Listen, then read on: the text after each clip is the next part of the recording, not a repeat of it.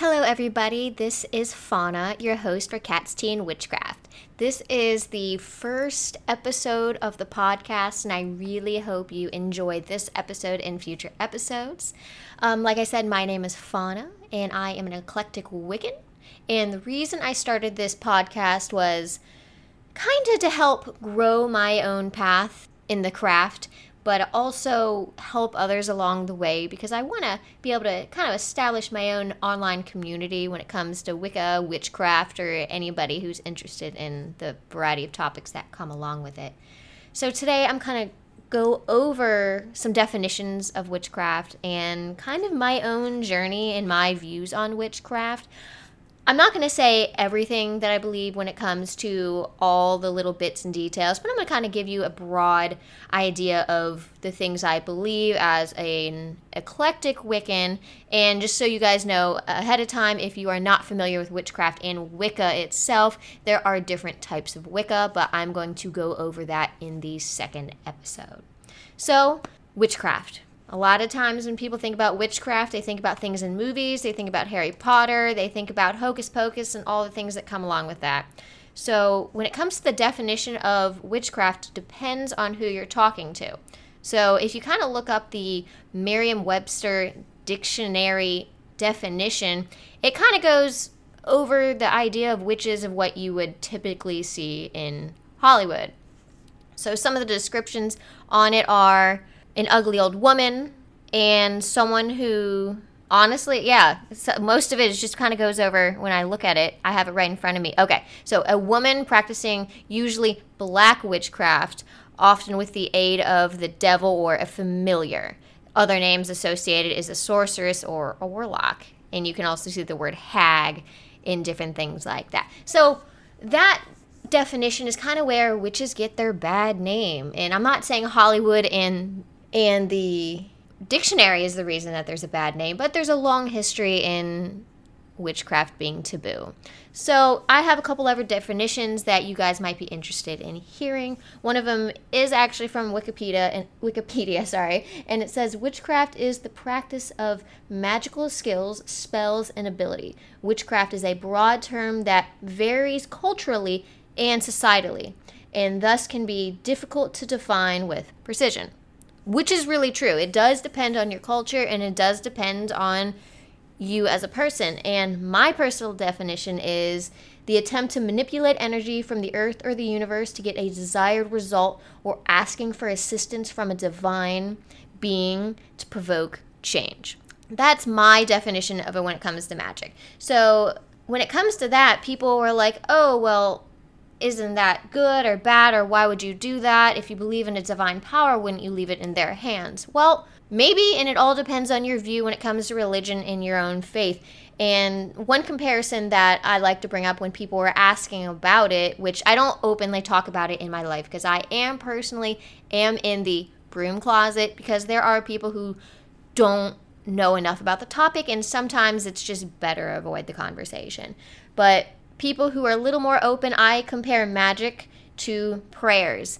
Magic is prayers just with a couple extra steps and you putting a little bit more of your energy into it. You honestly put a little bit more than a little energy into it. You put a lot of energy into it because a lot of magic is based on your intent. So, from here, I think that's just a quick introductory to the definition of witchcraft because there's so much more we can go over, but we're going to go over a variety of topics in other episodes. So, me as a witch, I've been practicing for almost about a decade. I started around when I was 18 years old, but I didn't actively consider myself a witch until I was in my 20s. And the reason was because I really didn't know as much about it as I would like. And I kind of started at a young age, and I think my entire life was really leading up to it. And a lot of people say the same thing, but not everyone has that experience, and it really does vary from person to person. So I always had a feeling that there was just a little bit more out there in the universe, but I was kind of a skeptic because I also did really enjoy science and wanted to believe in science. And I do believe in science. I'm not saying in any way that I don't believe in modern medicine or science. Those are things that are very, very important to the world and just everything around us. So, as a young age, I always really enjoyed Halloween, fantasy movies, and books. But then I also felt like there were other things around me I couldn't explain, but I would always try to play them off as my brain being overactive, reading too many books, watching too much TV, or just my eyes tricking me because I was tired or maybe had too much caffeine and sugar. All the excuses that people tell you that, oh no, it's not really there, you're just imagining things. So I tried to play that off for a while, but as I got older, there are things that I could not have an explanation for between knowing things almost ahead of time, like a sixth sense. No way am I psychic or have anything, any sort of abilities like that. And but there are people who do. I personally do not, or I might not just have tapped into it yet. But fingers crossed. But um, there's little things that would happen in my life, like maybe I would think I would see things, or I would think about things and they would immediately happen. The deja vu kind of thing. Just a variety of things that kind of makes you wonder. But as I got older, I started studying martial arts and then I started getting into meditation along with that. And that kind of developed my spirituality without knowing it. And as I graduated high school and was able to kind of dive into things, drive places, go to shops that my parents wouldn't take me to themselves just because they didn't know what they were. And when I was 18, freshman in college, I was introduced to crystals in Reiki. For those who don't know what Reiki is, it is a form of energy healing. And if you're interested in learning more about that, I will have a future episode. And I started using crystals. Um, I'm not the type of person who will literally say crystals solve all my problems. If they are placebo or not, I think crystals do work to an extent. But they are not a solution to solve all your problems. Just like anything out there, there is not this magical cure for everything. Sorry, magical. But like I said, I also believe in science as well. And from there, it kind of developed when I was 19 years old, almost 20 years old. I got attuned to be a practitioner in Reiki. And I don't even know if I would even consider myself a practitioner, but I practiced Reiki at eight, 19. Um, yeah, 19, I got attuned to a first degree Reiki. And then when I was turning 22, I got attuned for level two. And right after that, that is kind of when I got introduced to Wicca. And from there, I was just kind of looking into different topics in regards to using crystals and Reiki and energy and meditation. And I'd heard of Wicca before, but I really hadn't found any resources that had come across my own research organically. But after as the internet started to grow and more resources and stuff like that and becoming an adult and being able to do my own thing freely it made it a little easier for me to take that route and from there i've been practicing wicca and i really do enjoy it like i said i am eclectic and that means you kind of take a little bit from other traditions and you kind of turn it into your own practice. I personally work solitary, but also work with a group. Currently, I am just a seeker because it does take time. You take a year and a day class with the group to see if you work with them well, they work with you well, and that you really want to be a witch in that particular group. And a group for witches is called a coven. So I am not a full member of it, but I am a seeker and do look towards those members as mentors, and they are wonderful people. So, there's a couple of things I kind of want to go over with you that I feel anybody who is interested in witchcraft or knows someone that is a witch and just wants to have some more details on what it is, um, I'm going to go over that with you right now. One thing that people kind of get bogged down on is you do not need to cast spells or practice actively all day, every day. Magic, like I said, is about intent. You don't need to do spells all the time to be considered a witch. You can practice magic and not call yourself a witch, but it's all up to you because literally, if you had to do a spell every day of your life to be considered a witch, that would be crazy. That's a lot of work, a lot of energy, and a lot of effort. There is no way that I have enough energy, even as an adult who has a lot of energy, to be able to do that. So it's all about the little things. It could be just stirring your tea and putting intent into how you want your day to go and things that you want to go really smoothly or people that you hope might come across your path.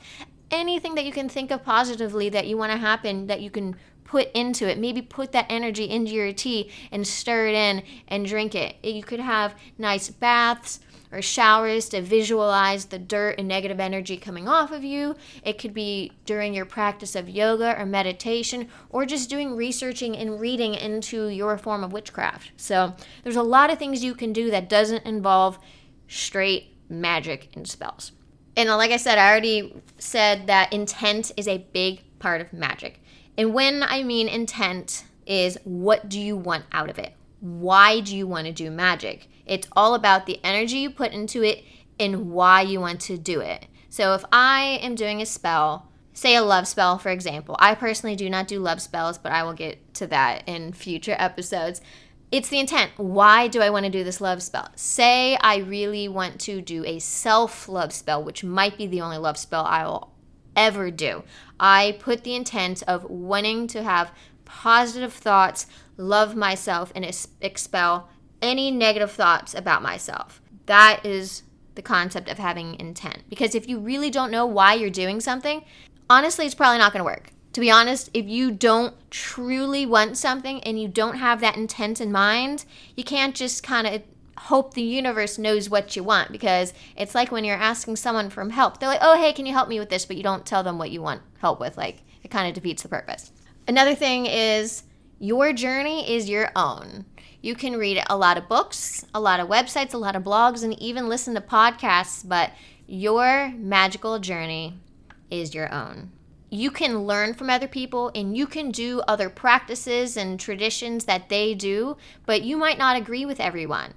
So maybe you decide that you really like astrology, but you have no interest in divination. Or maybe the opposite, or maybe you do love both, but your best friend, who is also a witch, hates all of it and only works with crystals and plants. So it's all up to you, and maybe you can dabble in a bunch of subjects and really see what you enjoy. But also in your life, you can start out doing one thing and completely transform into loving something else. And that's kind of the fun of the journey of being a witch. So, another thing that I feel that really gets people is when they do do spells, they expect it to be instant. A lot of the time, that is not the case. There is some magic and some spells that you might do in your life that take a really long time to kind of unfold. The universe is here to assist you and help you and and it all depends on I guess on your practice and everything. But if you're say asking for the love of your life to appear to you, it's only going to happen when it's ready.